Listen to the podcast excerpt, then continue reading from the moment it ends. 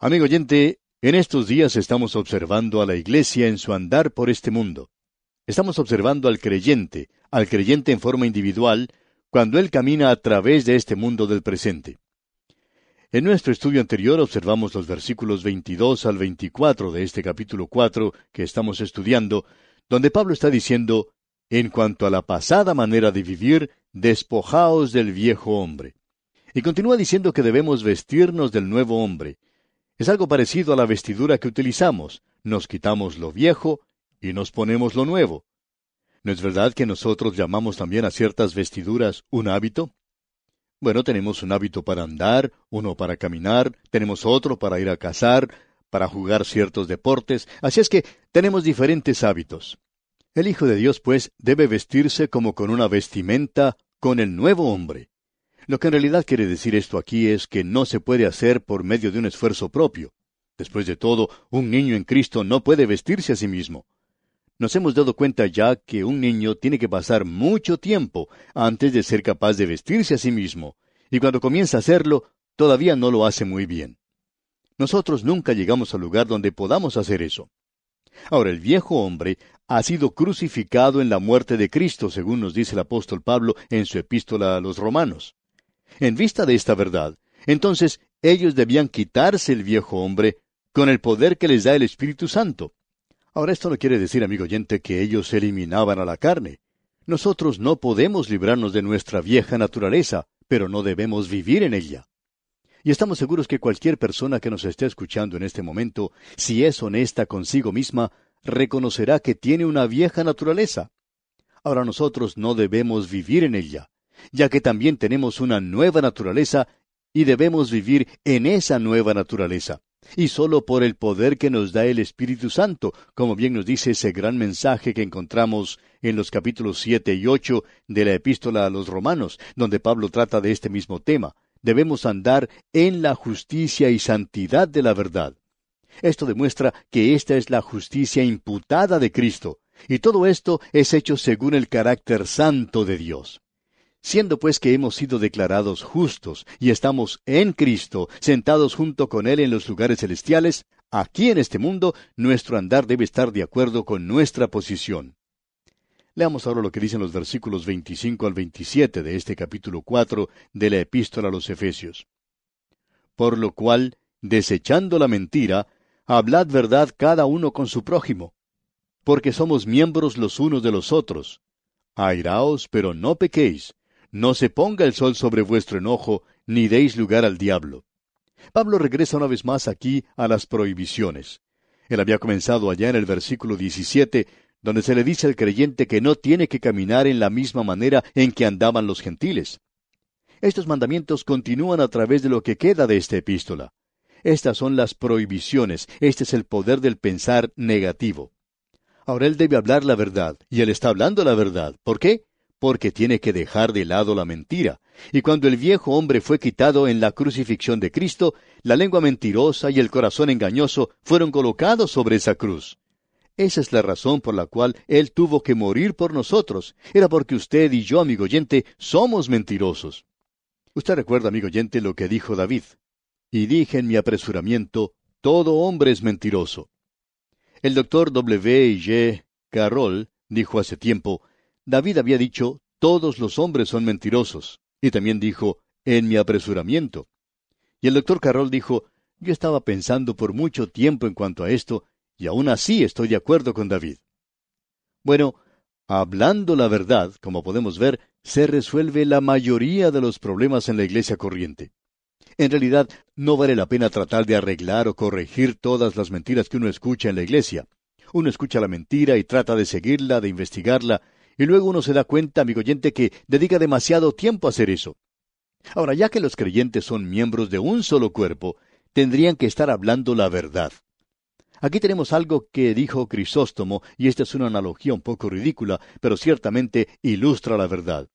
Esto es lo que dijo Crisóstomo, que el ojo no le mienta al pie, ni que el pie le mienta al ojo. Si en el camino uno se encuentra con un hoyo profundo, que está cubierto superficialmente con paja y que le parezca al ojo que es tierra firme, para estar seguro, ¿no utilizaría el ojo al pie para comprobar que allá abajo no hay un vacío? ¿O si está firme y puede resistir? ¿Dirá el pie una mentira? ¿O dirá la verdad tal cual es? ¿Y qué si el ojo observara una serpiente o a una bestia salvaje? ¿Le dirá alguna mentira al pie? No, por cierto que no, amigo oyente. Es como ese hombre que en cierta ocasión dijo que había visto un fantasma en la noche. Bueno, el ojo le había dicho a él que había visto algo, y él le dijo a sus pies, pies, ¿para qué los quiero? No me molesten, estoy listo para correr. Así es que él pudo salir, sus pies no le fracasaron, porque no se engañan unos a otros. El ojo no va a engañar al pie, ni tampoco el pie al ojo. Pues bien, en la iglesia debe haber honradez y verdad. Luego Pablo dice, airaos, pero no pequéis. Este mandamiento del creyente es para cuando se enoje con ciertas condiciones y con ciertas personas. Algunos piensan que los creyentes son personas que son dulces bajo todas las circunstancias y condiciones. Y amigo oyente, escuche cuidadosamente lo que vamos a decir. Ningún creyente, repito, ningún creyente puede ser neutral en la batalla de la verdad. Nosotros debemos odiar la mentira y la lengua chismosa, y cuando escuchamos eso en otro creyente, debemos odiar eso. Pero cuidado, debemos odiar eso, pero no debemos odiar ni estar iracundos con la persona, con un aborrecimiento innato, o como lo llama Pedro, con malicia. Él dice que la malicia es algo que no debería formar parte de la vida del creyente, es algo que debemos evitar. Desechando, pues, toda malicia, todo engaño, hipocresía, envidias y todas las detracciones, desead como niños recién nacidos la leche espiritual no adulterada. La malicia, como alguien dijo, es enojo congelado. No se puede dejar de lado. Hay gran cantidad de personas que tienen cierto problema. Ellos odian a ciertas personas. Eso es algo que ellos no pueden abandonar.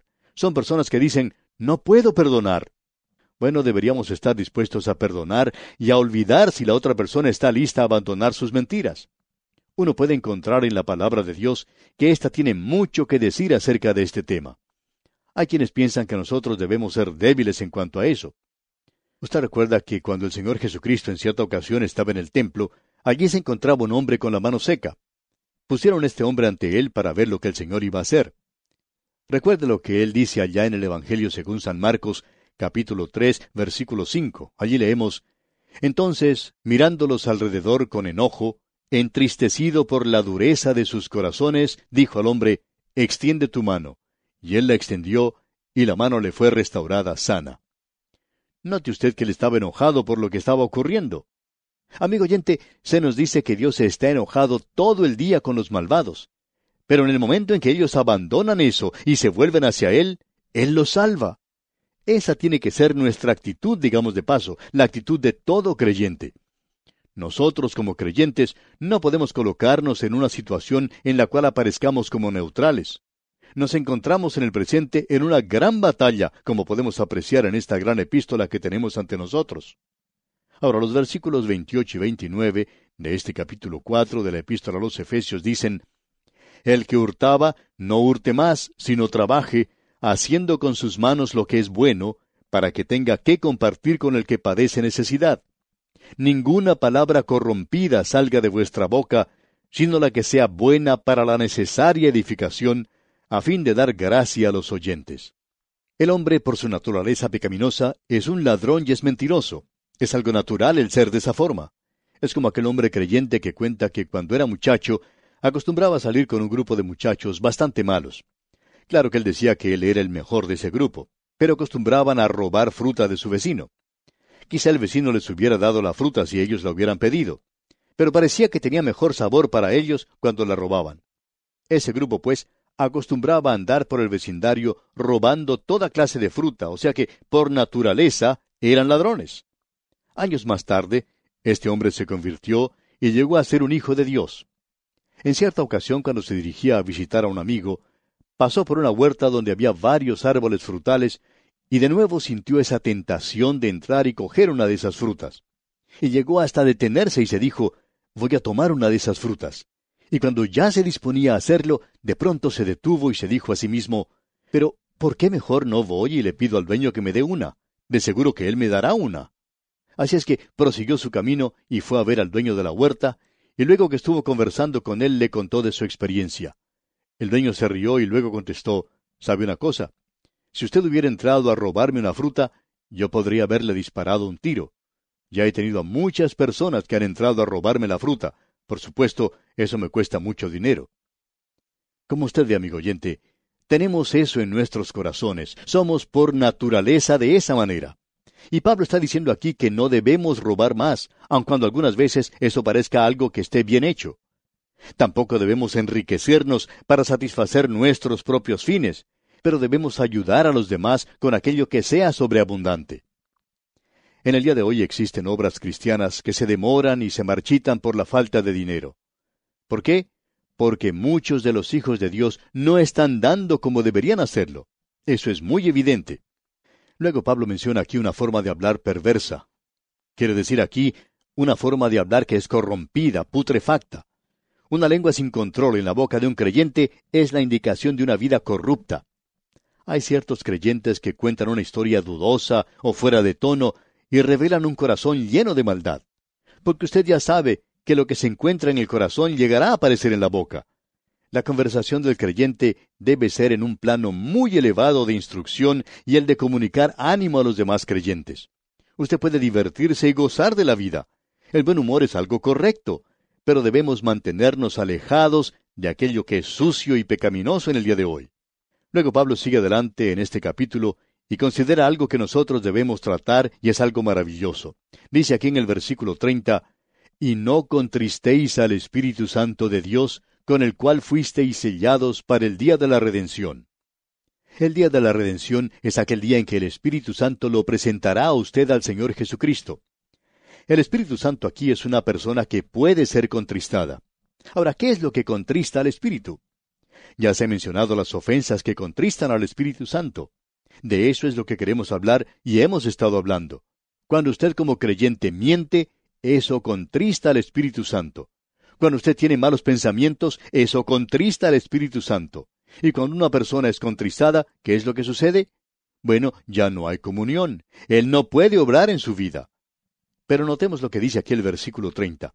Y no contristéis al Espíritu Santo de Dios, con el cual fuisteis sellados para el día de la redención. Ahora usted puede contristar al Espíritu Santo, pero usted no puede contristarlo de tal manera que Él se aparte totalmente de usted, porque usted ha sido sellado hasta el día de la redención. ¡Qué maravilloso es todo esto! Desde el mismo momento en que usted ha sido regenerado, el Espíritu Santo lo ha sellado. Lo hemos visto anteriormente, y Él lo presentará algún día ante el Señor Jesucristo. Mientras tanto, sí, usted puede contristarle. En realidad, en nuestros días, ¿Cuál es la diferencia que existe entre los creyentes? La diferencia verdadera entre los creyentes en el día de hoy son aquellos que viven con el Espíritu Santo contristado y aquellos que viven con el Espíritu Santo que no ha sido contristado. Esa es la diferencia. Ahora, finalizando este capítulo 4 de su epístola a los Efesios, Pablo dice en los versículos 31 y 32, Quítense de vosotros toda amargura, enojo, ira, gritería y maledicencia y toda malicia antes sed benignos unos con otros, misericordiosos, perdonándoos unos a otros, como Dios también os perdonó a vosotros en Cristo. Estos dos últimos versículos demuestran un gran contraste el uno con el otro. Por ejemplo, el versículo 31 menciona una lista adicional de aquello que contrista al Espíritu Santo. Estos son los pecados de una naturaleza emocional, amargura, por ejemplo. Ese es un estado mental que se irrita fácilmente, lo cual produce palabras duras y opiniones similares de los demás. En cierta ocasión llegó una persona a hablar con su pastor y le dijo qué era lo que pensaba de otro creyente. Y allí estaba presente otro creyente también. Después de que partió ese hombre que se estaba quejando, este hombre que estaba allí junto con el pastor dijo, Si yo fuera usted, no le daría mucho crédito a lo que este hombre ha dicho. Él es una persona muy amargada. Bien, amigo oyente, hay muchas personas que están hablando de esa manera con toda amargura y cuando hacen esto trae malestar y eso contrista al Espíritu Santo. Ahora el enojo y la ira son explosiones de pasión. El obispo Moll muestra la diferencia que existe entre estas dos palabras. Él dice, la ira demuestra una pasión aguda y la otra, o sea, el enojo, pasión crónica. Tenemos luego gritería, y eso quiere decir la aseveración descarada de algunos supuestos derechos y quejas. Hay algunos en las iglesias en el día de hoy, y usted puede conocer alguno quizá, que son culpables de eso. Esto contrista al Espíritu Santo. Esta gente dice, ¿sabe una cosa? Ellos ya no prestan ninguna atención a lo que yo digo. El pastor ni siquiera me da la mano.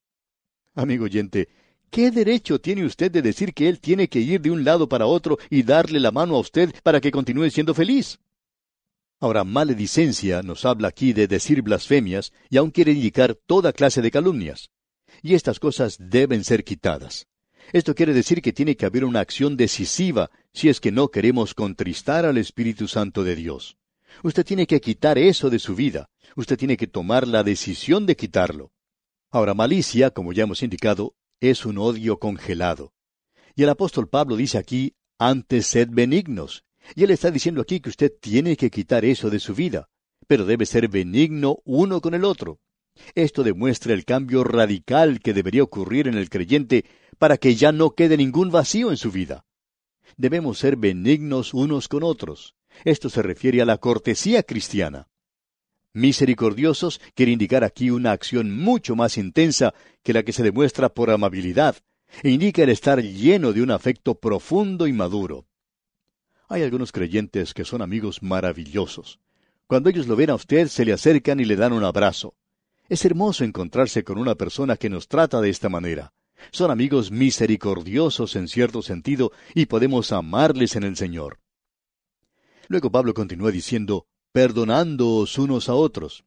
Esta es una frase que nos demuestra lo que debe existir entre nosotros en relación con las faltas de uno y del otro. Perdonando en lugar de aumentar las faltas de los demás. Eso es lo que nosotros debemos hacer, perdonar uno al otro.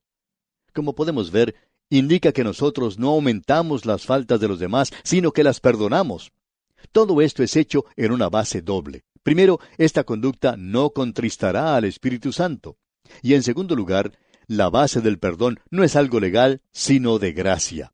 No es un mandamiento bajo la ley, sino que se basa en la gracia de Dios que se exhibe en nuestro perdón porque Cristo murió por nosotros y nosotros tenemos que perdonar porque hemos sido perdonados. No lo hacemos para lograr perdón. Y allí es donde podemos notar el contraste. El Señor Jesucristo dijo que usted debe perdonar para ser perdonado. Bueno, eso es legal. Y él estaba presentando en ese momento el sermón de la montaña. Pero aquí se nos presenta en la base de lo que Él ha hecho por nosotros. Y esto es en realidad maravilloso. Y con esto, amigo oyente, llegamos ahora al capítulo 5 de este epístola a los Efesios. Y aquí el tema es el de la iglesia será la esposa.